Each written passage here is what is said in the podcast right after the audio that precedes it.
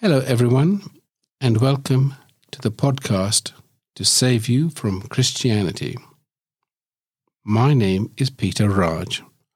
I am the author of Christ Without the Nonsense and God Without the Nonsense.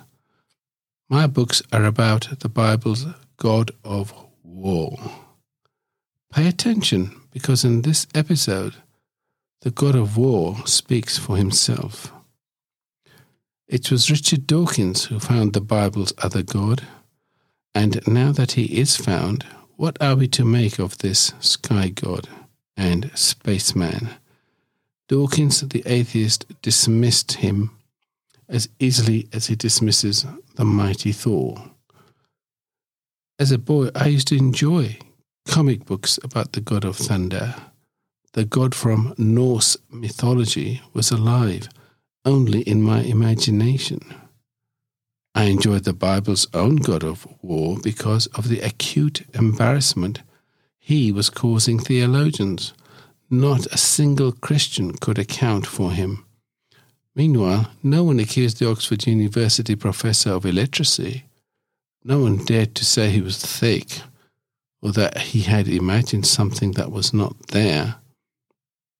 It seems that atheists and Christians agree on one thing, and that is the God of war is not existential, meaning he is not existing and never existed. I am an existential being, so let me explain reality to you. The Bible has two very different concepts of God.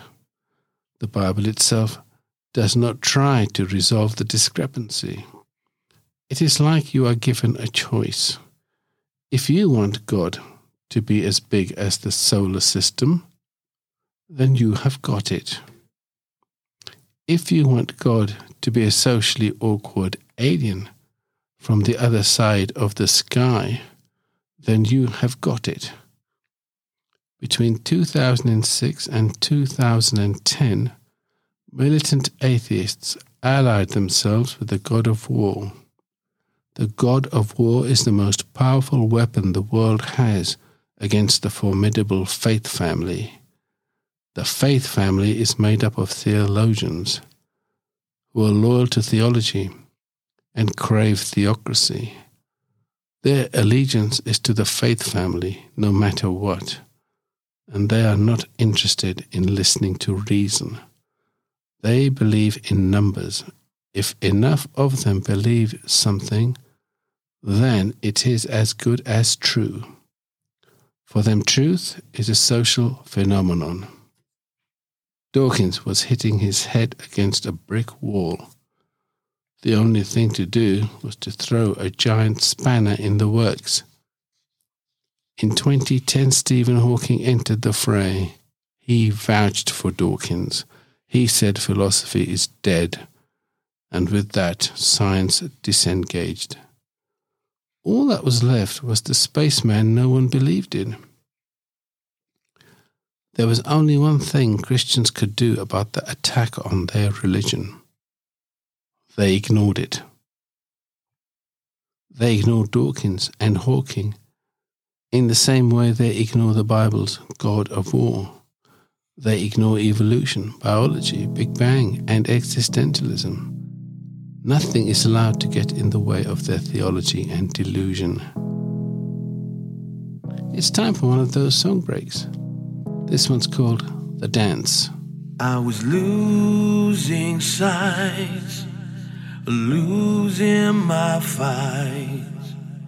Don't know my mind when we're away. Emptied of mind, my beautiful mind, so big inside, I was running dry, itching a ride anywhere tonight, itching a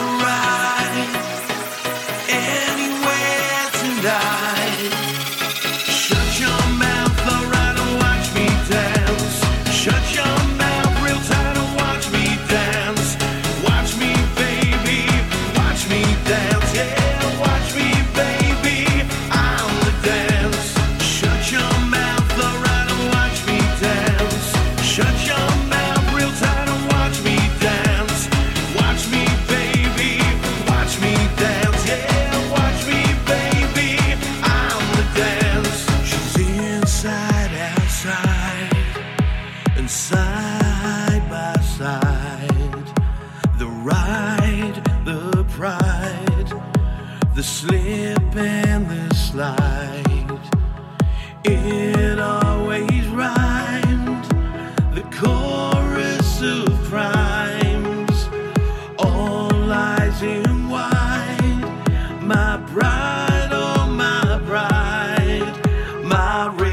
Red, white,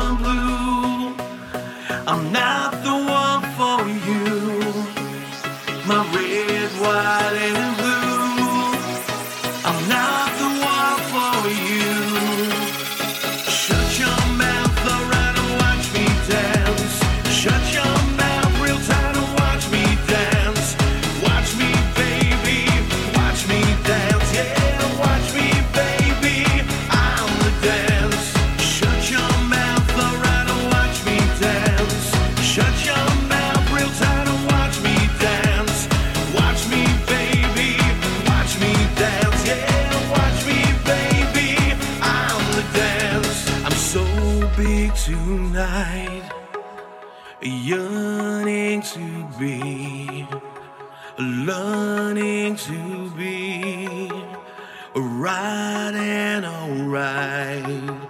My bride,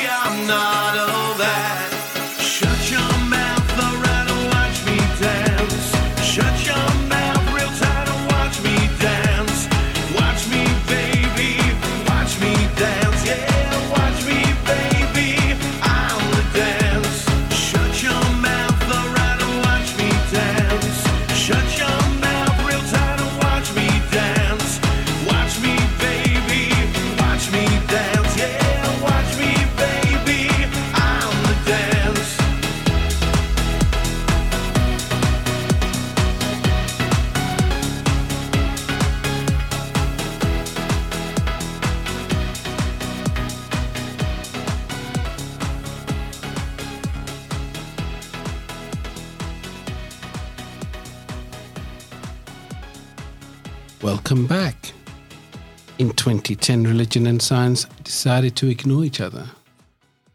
It was polarization, and it was Dawkins made nil effect. The ex Christian called on a Bible expert to emphasize the wickedness of the Christian God. In 2016, Dawkins asked Dan Barker to write the sequel to The God Delusion. Barker, the ex evangelist and ex missionary, became the first New Testament scholar to give the God of War serious consideration. He had to for purposes of research. He was in full agreement with Dawkins. The title of his book came from the most famous aspect of Dawkins' book. The title being God, the most unpleasant character in all fiction. Dawkins in 2006 became an expert on the Old Testament, but he gave up on the New Testament and the Gospels. He said they were not a reliable record of what actually happened in history. Barker was already an expert on the Gospels long before Dawkins shied away from the challenge. The ex preacher understood the Gospels from both sides of the argument. His moral outrage, not unlike Dawkins, came from the fact that he had been overwhelmed by lies and turned into a liar. They called it faith. They assumed faith. They said it was okay to be esoteric. Ex Christians like Dawkins and Barker know they were intellectually and morally overwhelmed when consumed by the church. They know theology is true only if Jesus Christ is as big as the solar system, and he isn't. They want to understand things in a logical way, and a Jesus who is as big as the universe does not pass the test of logic. It took Barker, the Bible expert, 57 years to find the God of war, and it was only possible because of Dawkins' intervention. It was not till another 10 years when the ex theologian made a discovery of his own. Barker managed to find the God of war in the Gospels. As silly as it sounds, the claim from Barker is that Jesus of Nazareth claimed to be the God of war. As far as atheists are concerned, Christ was a silly man for making such a silly claim. It is enough to make you doubt anyone so silly could ever have lived. Christ said things like, I and my Father are one. Equally mysterious is the statement, The Father is in me, and I am in the Father. There was something he was trying to say with statements like, Whoever has seen me has seen the Father. It is fair to say that Barker knows more than most about Christianity. I am saying his comments are pretty much qualified. The God of war changes everything, and it changes the meaning of God Almighty. When you introduce the God of war to the Gospels, you introduce a new theme. Themes alternate between what Christians believe and what the God of war is about. The theme for Christians is how Christ died for our sins. The other theme is the God of war trying to convince everyone he is the God of war. Time for a song break. This one is about me. It's called Peter Raj is Back.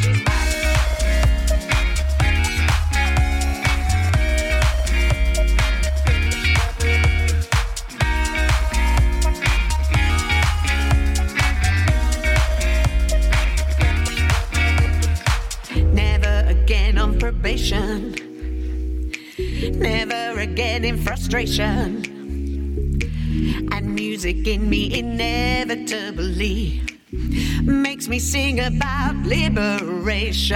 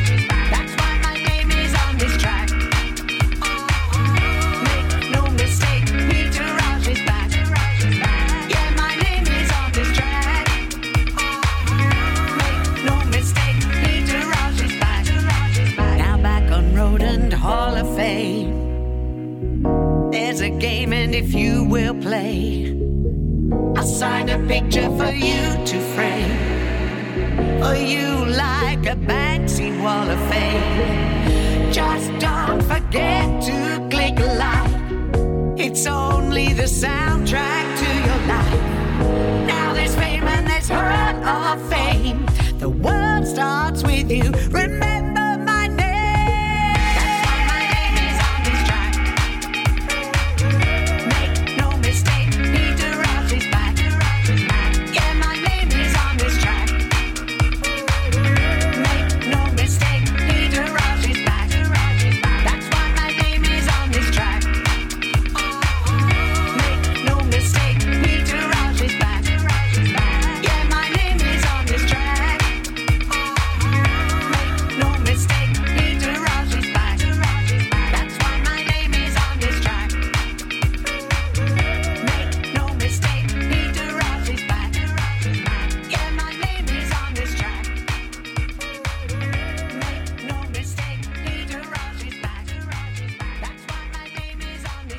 Dan Barker is a militant atheist.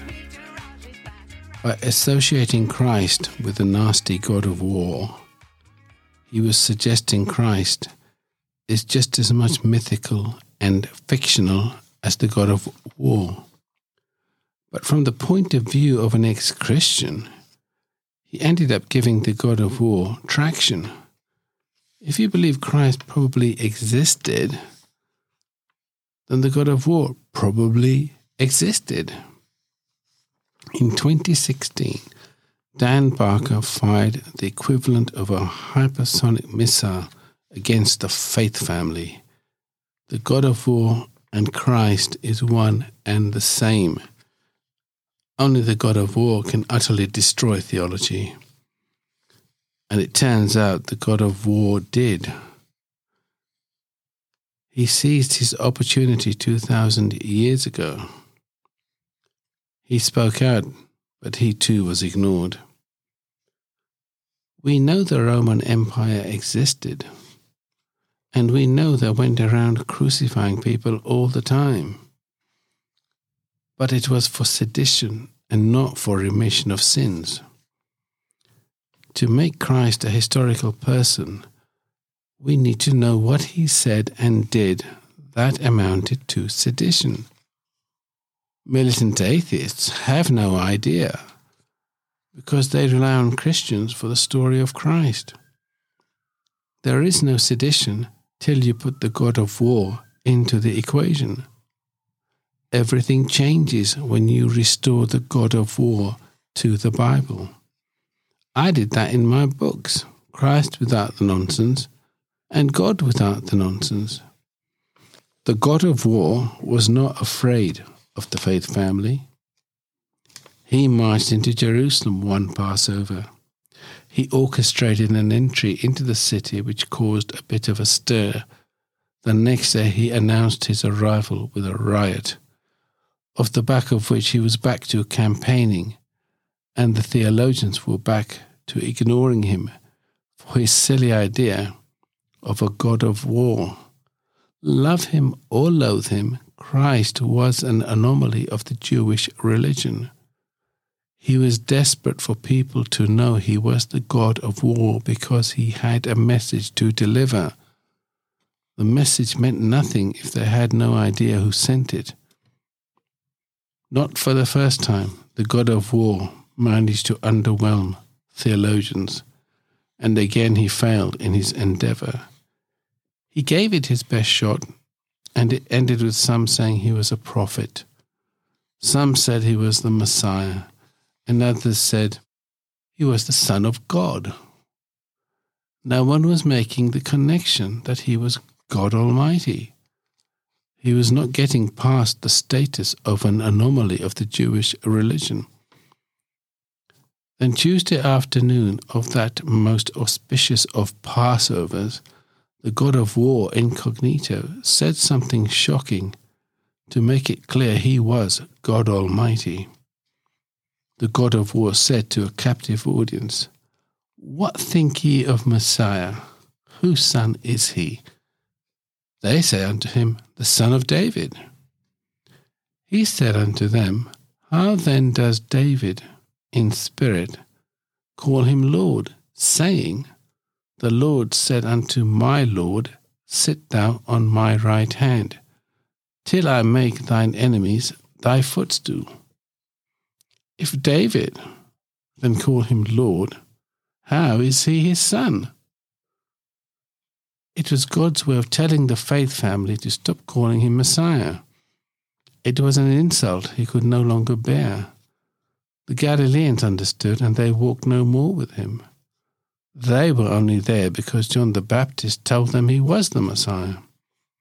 Theologians from the beginning said he was not the Messiah of prophecy. He was a Galilean, and Elijah was a no show. His admission that he was not the son of David put an end to the matter. Theologians lost all patience with him and ejected him from the temple. At long last, theologians heard what they always wanted to hear. The God of war said goodbye. He said, Behold, your house is left to you desolate. They were happy to see the back of him and his God of war. This episode closes with the song Divided We Fall.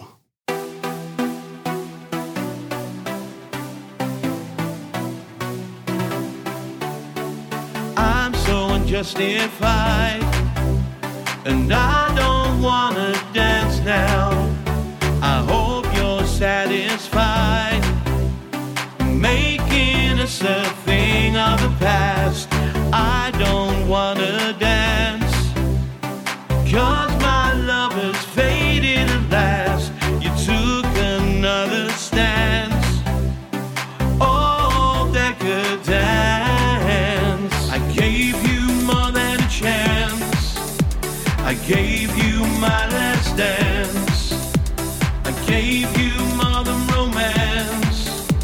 I gave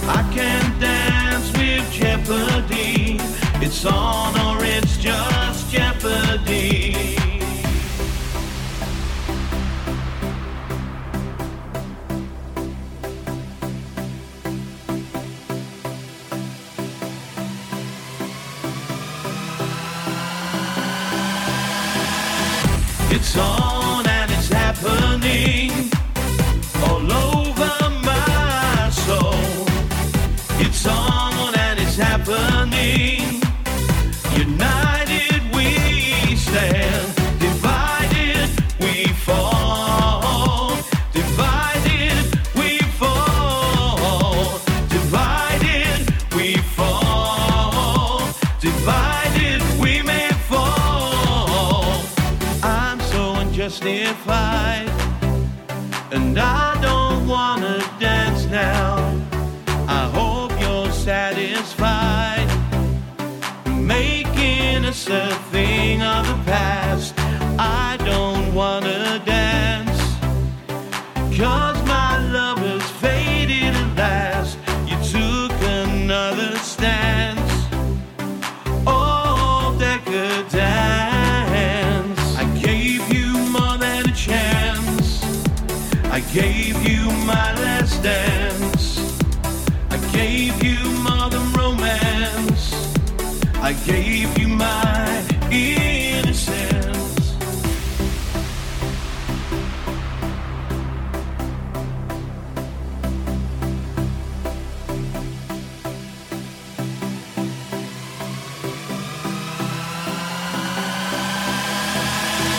It's on and it's happening